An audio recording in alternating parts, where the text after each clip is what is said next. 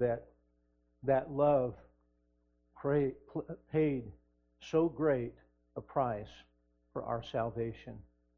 It was a sacrifice and a cost that none of us could ever make. And so God, in love, made it for us.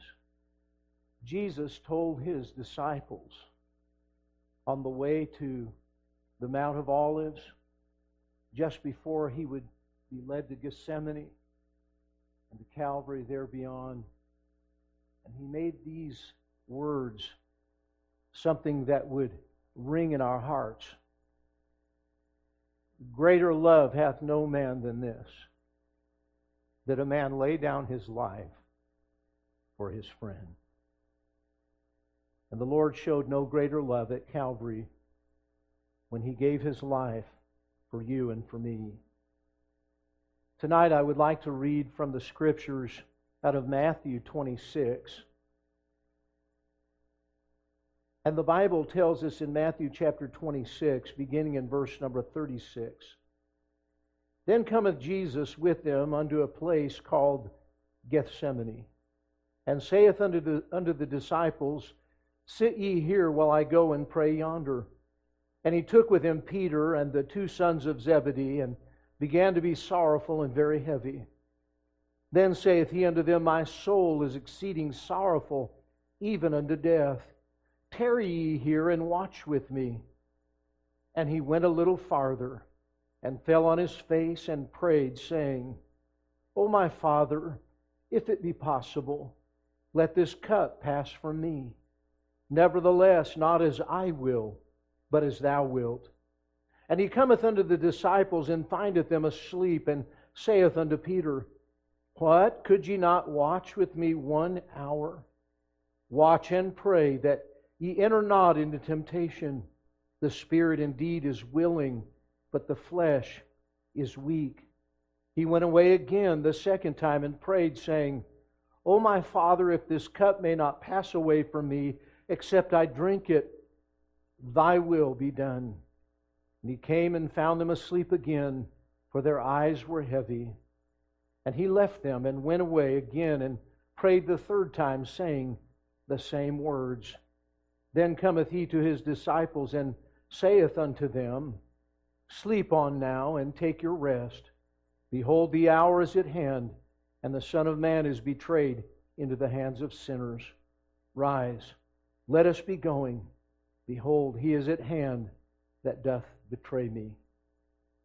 Oh God, I pray that as we consider our smitten Savior, that we might hit the reset button in our hearts that we might once again fall more deeply in love with the one that showed us no greater love than when he laid down his life for us.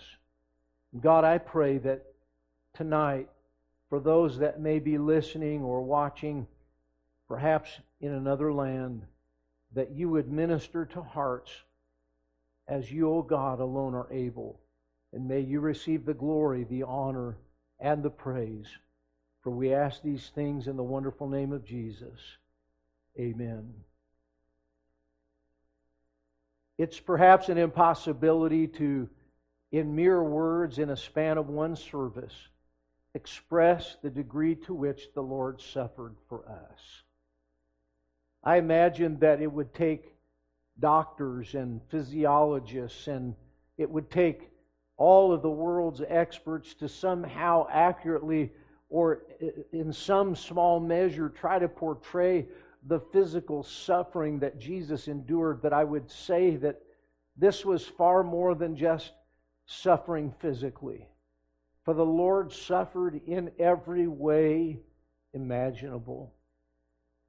Thus, we know that He's well able to comfort us who are in any distress, for the Bible tells us in Hebrews that we have not an high priest which cannot be touched with the feelings of our infirmity, but was in all points tempted like as we are, and yet without sin.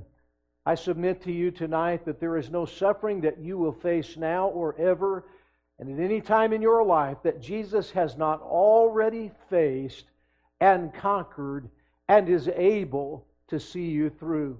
I would simply tell you tonight that as we consider the suffering of Jesus, we'll examine three particular places in which our Lord suffered, beginning in Gethsemane. And we'll follow the Lord from Gethsemane to Gabbatha, another place of suffering, found there outside of the court of Pilate. In the, in the Hebrew, it was the pavement. It was a place where judgment was measured out against our Savior. And then from Gabbatha, we go with our Savior to Golgotha, the place of the skull, a place of death and unutterable suffering. And we'll discover what took place in each of those places for us. Perhaps understand a little more deeply the magnitude of the love of God expressed for us at Calvary. Let me say to you that as we have read here tonight, we see our Savior in Gethsemane, and I believe that it bears stating that the word Gethsemane means oil press. And that is precisely what took place to our Savior, not so much that uh, he pressed oil or that oil was pressed from him, but that he was so pressed and so oppressed that literally he sweat, as it were, great drops of blood. I don't know about you, but there has never been a time in my life, even when I was under the greatest stress and strain, that blood droplets poured forth from my pores because of the intensity of the stress and strain that was being brought to bear. But I want you to understand that there was a particular type of suffering that Jesus endured in Gethsemane. For in Gethsemane, there was a battle royal for the Lord Jesus' life. And Satan himself, no doubt, was seeking to try to preemptively keep Jesus from going all the way to Golgotha and being laid upon a cross to pay the price for our sins and the sins of the whole world. I believe it was there that Satan brought all of his forces to bear against the plan of God, seeking to subvert it. And in fact, we know that in Mark chapter 8 and in Matthew 16, when Jesus began to explain to the disciples that he would be taken by cruel men, that he would be put to death, and that afterward he would arise again, we know that uh, Simon Peter stood up and said, uh, Be it not so, Lord. And the Lord looked at him and said, Get thee behind me, Satan, for thou savorest not the things that be of God. Now, make no mistake about it, that was Simon Peter. And the Lord wasn't delusional in calling him Satan. But the Lord recognized that the spirit behind Peter's effort to keep Jesus from the cross was, in fact, a satanic effort. For Satan knew that if he could somehow keep Jesus from that appointment with death on the cross of Calvary, that he could, he could overthrow the plan of God for all of the ages. And so he took his final stand there in Gethsemane and brought all of his force to bear upon our suffering Savior. We discover there that uh, Satan uh, attempted really to snuff out the life of Jesus in that place. He, uh, of course, uh, made the statement that uh, he was exceedingly sorrowful and even unto death. Literally, his heart was so heavy with the sorrow of all that was coming to pass and about to transpire in his life that it was like to have killed him. He suffered there in the garden. He cried for the Father's will to be done, and if it be His will that this cup passed from Him, that it might be so. Make no mistake about this, the Lord was not asking to be delivered from the, the cup of death. The Lord was a courageous Savior who knew why He had come, and He did not cower away from the cross. That was not the cup that was so foreboding, for the courageous Savior had come to go to the cross. it wasn't the contempt and betrayal or even the physical suffering that the Lord was asking to be freed from because uh, we know that He full well understood the depravity of man's heart and what they could do, and certainly understood that all of the worst of humanity would be meted out upon his physical body. And so the Lord wasn't uh, somehow asking that the cup of physical suffering pass from him. It was something that he came to endure. And we know that he intended to endure it so much so that when they offered him a mixture, a cocktail of gall and vinegar, he refused it because uh, therein was a little bit of a, a, a, a, a mix so that it would dull and blunt the pain of the person that was being tortured to death. And the Lord refused to have the pain dulled. He intended to feel all of the pain to its fullest extent for you and for me. I know if it were any of us and we were offered something to blunt the pain, we would gladly take it, and yet our Savior refused it. And so our Savior there in Gethsemane was not crying out to be delivered from the cup of physical suffering, but rather we gain insight into the cup in John chapter 18 and in 1 Peter chapter 2 and verse number 24. What Jesus was really looking at as ominous just before him was the cup of sin and shame that he would be forced to drink. For there on the cross of Calvary, he would literally become the personification of sin. And he would have to empty that chalice of sin and shame to the extent that the Father would turn his face away because he could not even bear to look upon his own Son. As the specter of the sin and shame became a looming reality, he said that I'm sore amazed in Mark 14, and my heart is very heavy in Matthew 26. It was so heavy upon him that it nearly took his life there. I mentioned this morning in our Bible study that many theologians believe that the Lord was crying out in the garden to be delivered from death by the force of Satan against him so that he could make it all the way to the cross. For he had come from heaven down to this earth with one goal in mind to be made a sacrifice for sin.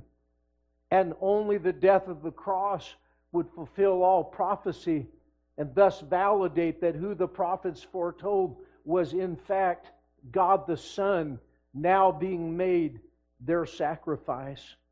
There are portions of Scripture that validate uh, that suggestion. What we read in Hebrews chapter 5 and verse number 7 who in the days of his flesh, when he had offered up prayers and supplications with strong crying and tears unto him that was able to save him from death. I said that the Lord wasn't asking to be delivered from physical death on the cross. The Lord wasn't asking to be delivered from the cup of suffering. The Lord was requesting that he not die in the garden and that he perhaps, if it be God's will, be spared from the cup of sin and shame, our sin and our shame that would be heaped upon him. But here we discover that he cried with strong supplications and crying and tears to him that was able to save him from death, in that he uh, feared, the Bible says, but he was heard. Though he were a son, yet he learned obedience by the things which he suffered, and being made perfect, he became the author of eternal salvation unto all them that obey him. And so the Lord knew that Satan was trying to uh, preempt God's eternal plan and snuff out his life right there in the Garden of Gethsemane. And he cried out to the Lord who was able to save him. And the Bible declares to us that he was delivered. But it was through great distress, it was through great suffering. He said, My soul is exceedingly sorrowful, even unto death. I've never experienced grief to that degree. There have been times where I've been so heavy hearted that I thought I might die, but I never thought it would really happen. But through all of this, the Lord never turned back. He never wavered in his commitment to submit himself to the will of the Father. And might I say this to you? Often we try to interpret the Word of God within our own human understanding, which is limited and finite. Sometimes we hear about the Father, the Son, and the Holy Spirit, and somehow we have to believe that the Father is, is, is number one in the pecking order of authority in heaven, and the reality is that the Trinity is something unique and distinct that we don't have anything here in this life to compare to. Sometimes people will take an egg, and eggs are very popular at this time of year, and try to say, here we have a shell, and then we have the white, and we have the yolk, and these three parts make one egg. And somehow I think that falls far short of trying to portray the reality of the Trinity, God existing in three distinct persons. They're one in power, they're one in rank, and they are different in ministry. And so we understand that it was the will of the Father that a sacrifice would be made, but Jesus offered to go by an act of his own will. It was the will of the Son that this be done as well. It wasn't that Jesus was constrained to go against his will. And anybody that would suggest that is a heretic, because then he would not be God, and the Trinity would just be a joke. My friends, I submit to you today that it was God's will, God the Father. It was God's will, God the Son. It was God's will, God the Holy Spirit. And we are grateful that uh, Jesus overcame the forces of Satan and all the temptation that he heaped upon him. And he continued on beyond Gethsemane, where he suffered greatly poured out great drops of blood, endured sorrow and distress. There he endured betrayal. Jesus was sold by one of his followers to the rulers of the Jews for 30 pieces of silver. Lest we mistake how much that was, 30 pieces of silver would have purchased a common, ordinary slave at the slave market. And so, for the price of an ordinary slave, Jesus was sold to the rulers of the Jews. It was there that his disciples could not wait with him for an hour. In the moments of his passion, in great distress, when he yearned for someone to watch and pray with him, they could not. Until finally he was taken into custody, not forcibly. He could have called down 10,000 legions of angels and had them destroy the world, but he chose to go. He said to them, Listen, I taught, taught you daily in the temple, and you sought me not there, and now you come to me with swords and staves. The Lord went willingly. And at that moment, the Bible reveals these words Then all the disciples forsook him and fled. They left him alone. He was alone. He suffered in Gethsemane. But they led him from Gethsemane ultimately to Gabbatha. We read of Gabbatha in John chapter 19. And what we see in John chapter 19 is that he was led before Pilate And the Bible says that Pilate therefore took Jesus and scourged him, and the soldiers platted a crown of thorns and put it on his head. And they put, him on, uh, put on him a purple robe and said, Hail, King of the Jews! And they smote him with their hands. Pilate therefore went forth again and saith unto him, Behold, I bring him forth to you, that ye may know that I find no fault in him. Then came Jesus forth, wearing the crown of thorns and the purple robe. And Pilate saith unto them, Behold the man! When the chief priests, therefore, and officers saw him, they cried out, saying, Crucify him! Crucify him! Pilate saith unto them, Take ye him and crucify him, for I find no fault in him.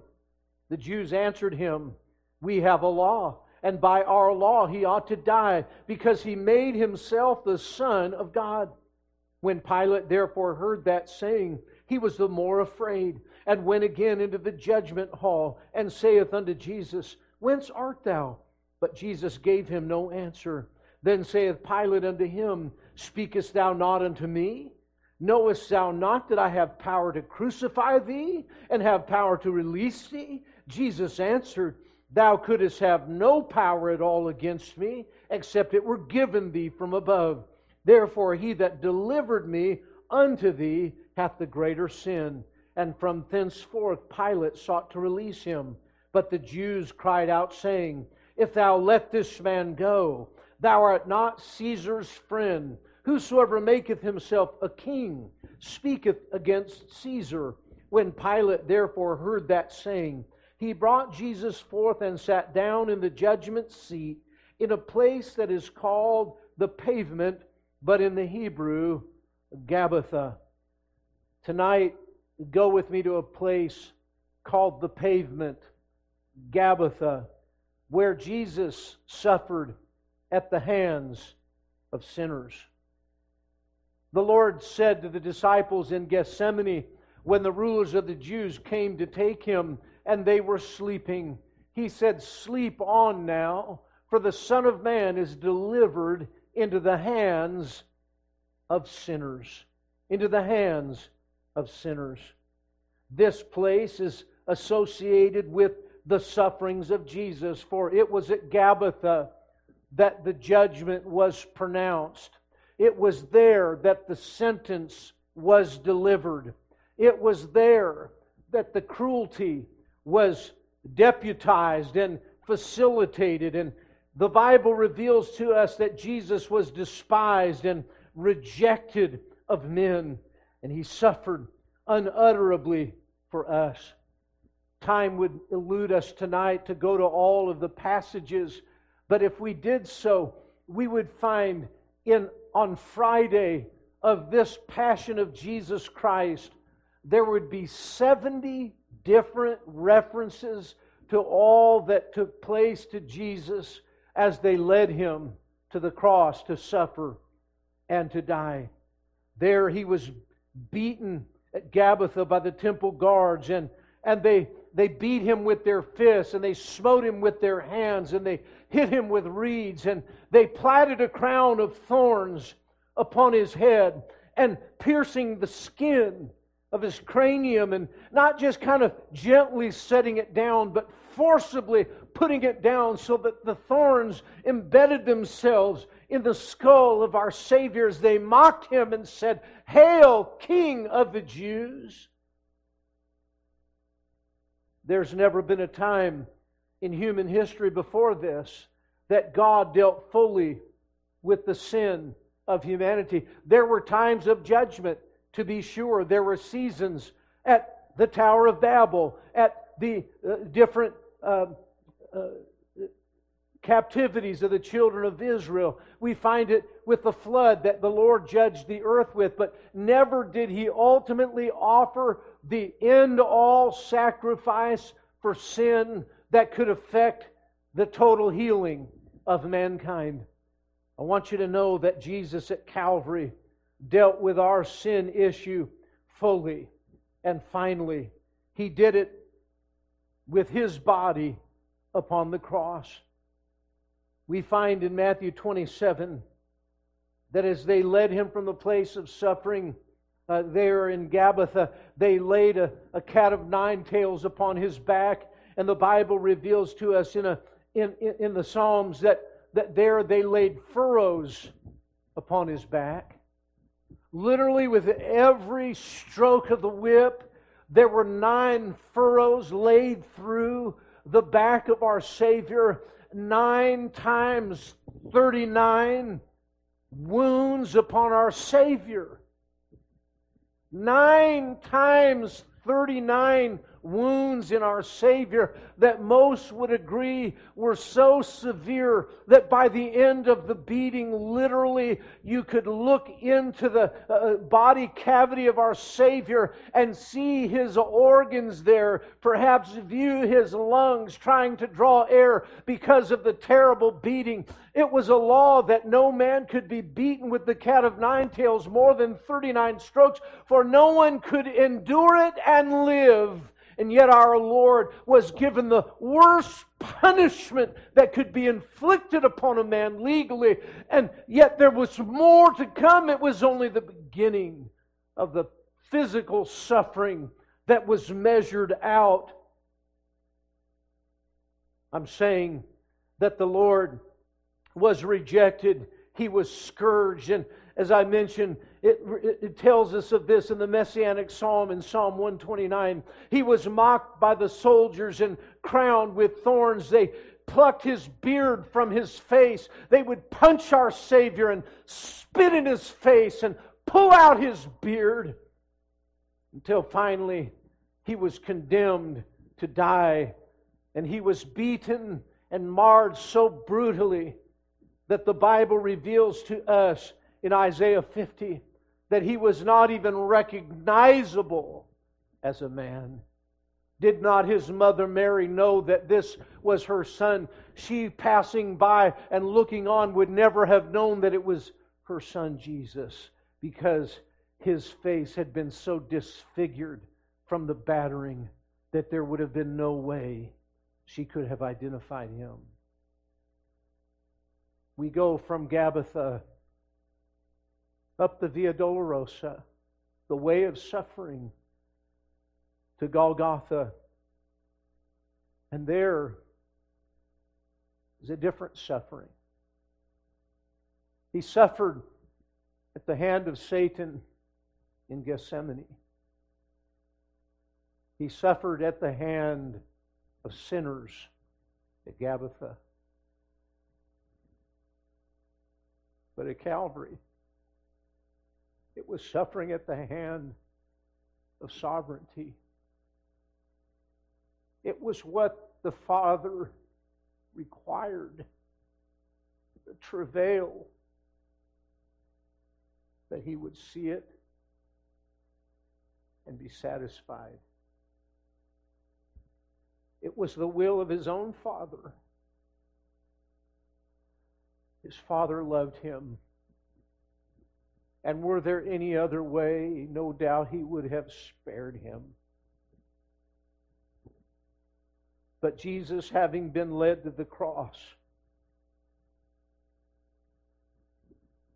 God finally dealt with sin once and for all. What they did there, no one would ever want to have done, not to their worst enemy. Jesus had already lost a large percentage of his blood from the beatings that he had endure, endured. The swelling was so severe, no doubt he, he probably had difficulty fully seeing from his peripheral vision. His face was bleeding and battered, his beard plucked out, and spit all over his face from cruel soldiers. And then they constrained him to carry his cross until he fell beneath the weight of it. And they asked Simon the Cyrenian to carry his cross to the rest of the way to Calvary, where there they stripped him of every piece of clothing we cannot really understand the depth and the gravity of the shame that he endured. They didn't put a loincloth on him. When they crucified someone, often their loved ones, their family members, their mother would be there to watch. And they would strip them naked.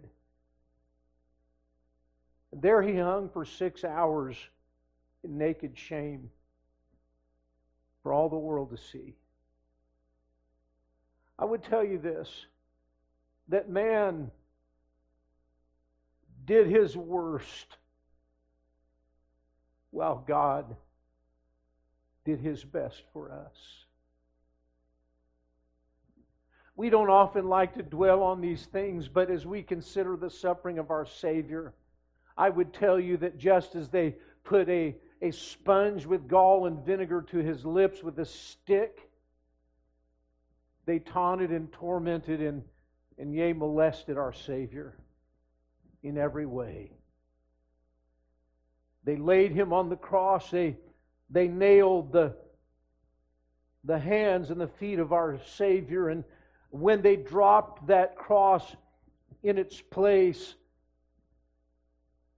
Jesus' shoulders came out of the sockets. All of the muscle was torn and the sinew strained, the ligaments pulled and broken.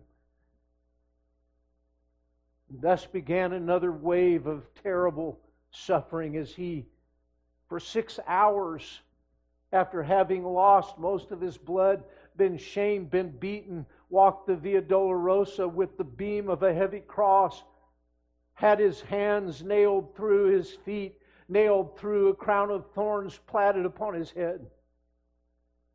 Then for six hours in the hot sun of Jerusalem, he had to lift himself up to catch a breath. And The cause of death for crucifixion was always asphyxiation. They would suffocate to death because they no longer had the strength to pull themselves up and to draw breath. And they would, they would die. Our suffering Savior thought of another while on the cross. He saved a thief who had once mocked him.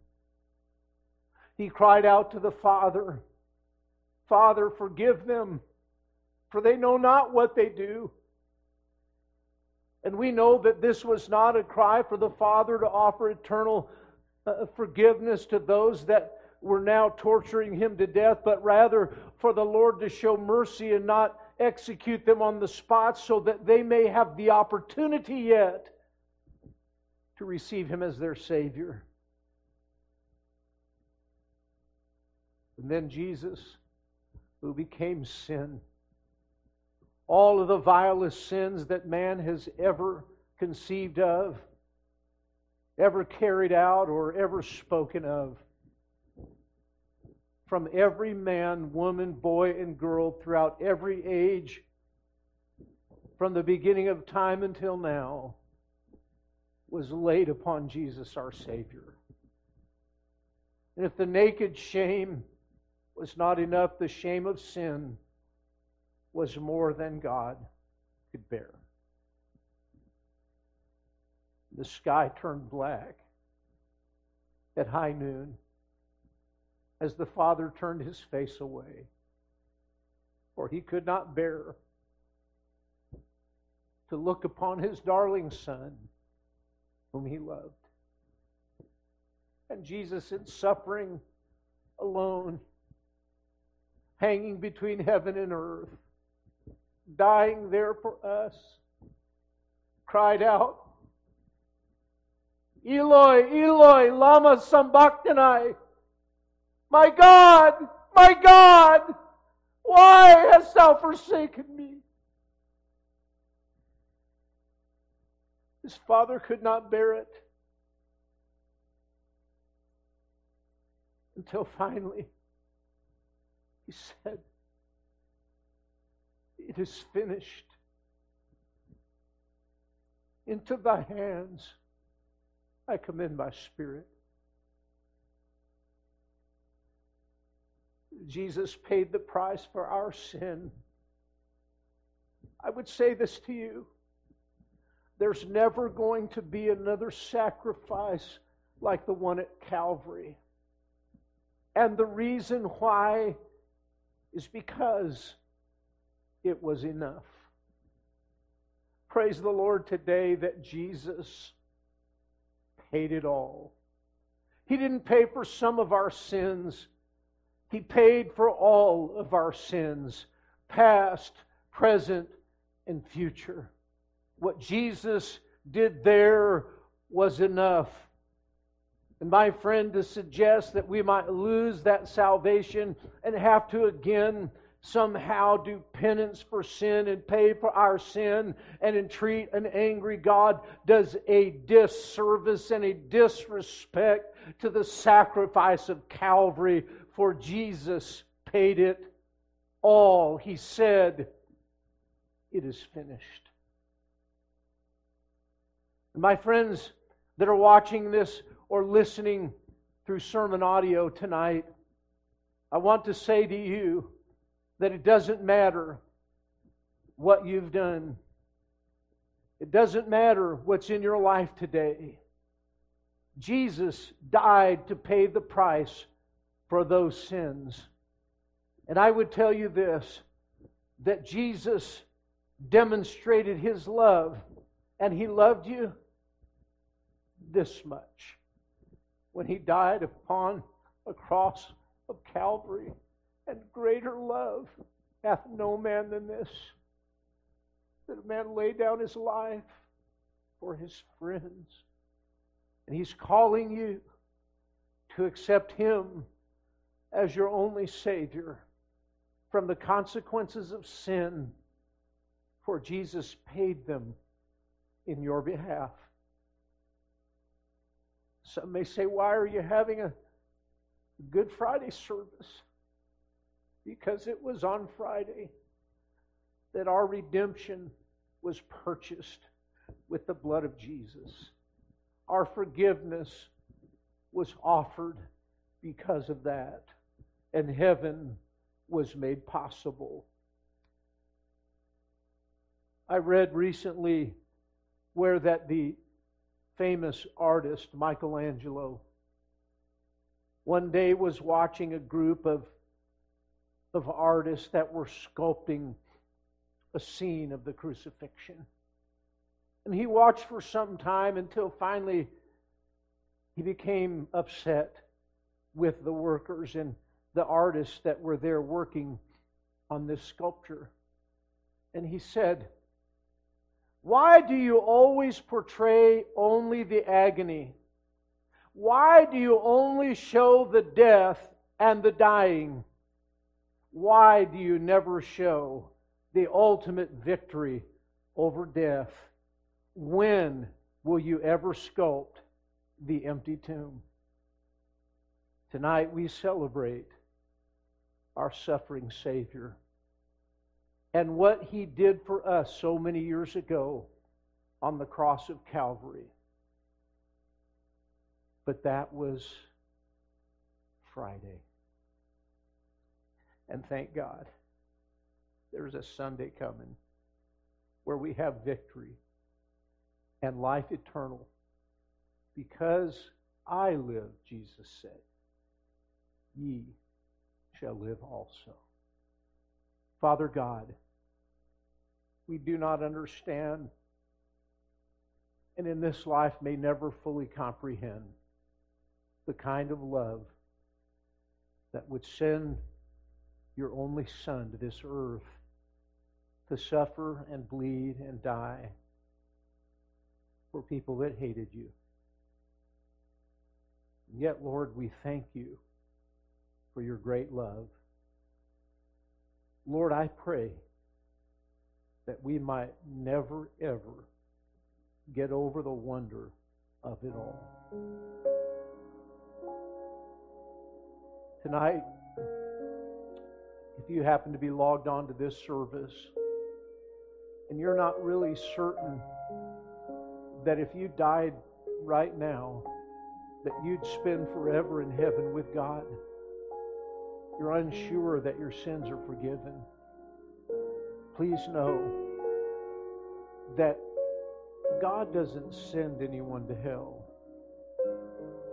He did everything to keep you from going. And if you go, you'll have to crawl over an old rugged cross to get there. You see, Jesus went there because he loves you and he wants to save you from the suffering that your sin has produced and the penalty of your sin requires. That's what we deserve. But Jesus, in love, went to the cross and took our punishment. And because he was buried and he rose again, he lives to offer us eternal life through the forgiveness of sin in heaven forever. If there's never been a time where you've understood that and received the gift of forgiveness and eternal life in heaven with God, I want to invite you, wherever you may be, to just open your heart to God. And in a prayer from your heart, simply tell the Lord, Lord, I'm a sinner. I know I can't save myself.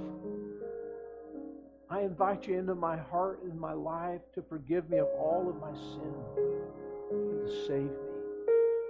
Thank you for dying for me. Lord, I'm now trusting in what you did and what you finished for me on the cross of Calvary. I'm trusting you now, for I pray this in the name of our Savior Jesus. Amen. My friends, perhaps you've prayed that prayer before and you didn't understand what you were doing, but you did tonight. Or perhaps you never prayed it and tonight was your first encounter with the gospel. On the authority of God's word, you're saved, your sins are forgiven. The Bible says, For whosoever shall call upon the name of the Lord shall be saved. That's a promise from a God that cannot lie. So, Sunday, let me say, you really have a reason to rejoice. You really have a reason to kick up your heels and get happy because Jesus, my friends, didn't stay on the cross. He's alive. He's a risen, living Savior. Now He's living in you.